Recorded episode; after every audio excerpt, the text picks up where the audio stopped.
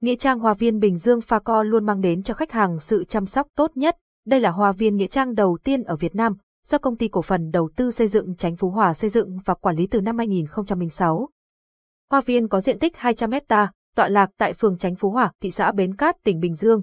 Website https facovn phone 0869 555 444 tiếng nói từ trung tâm không gian mạng, tập đoàn công nghiệp viễn thông quân đội Việt Theo. Dài chi tiết linh hồn sau khi chết 3 ngày sẽ di phe giao, linh hồn sau khi chết 3 ngày sẽ đi về đâu linh hồn người chết có về thăm gia đình không hãy cùng Nghĩa Trang Bình Dương đi tìm câu trả lời, trong 3 ngày đầu, linh hồn người đã chết đi đâu.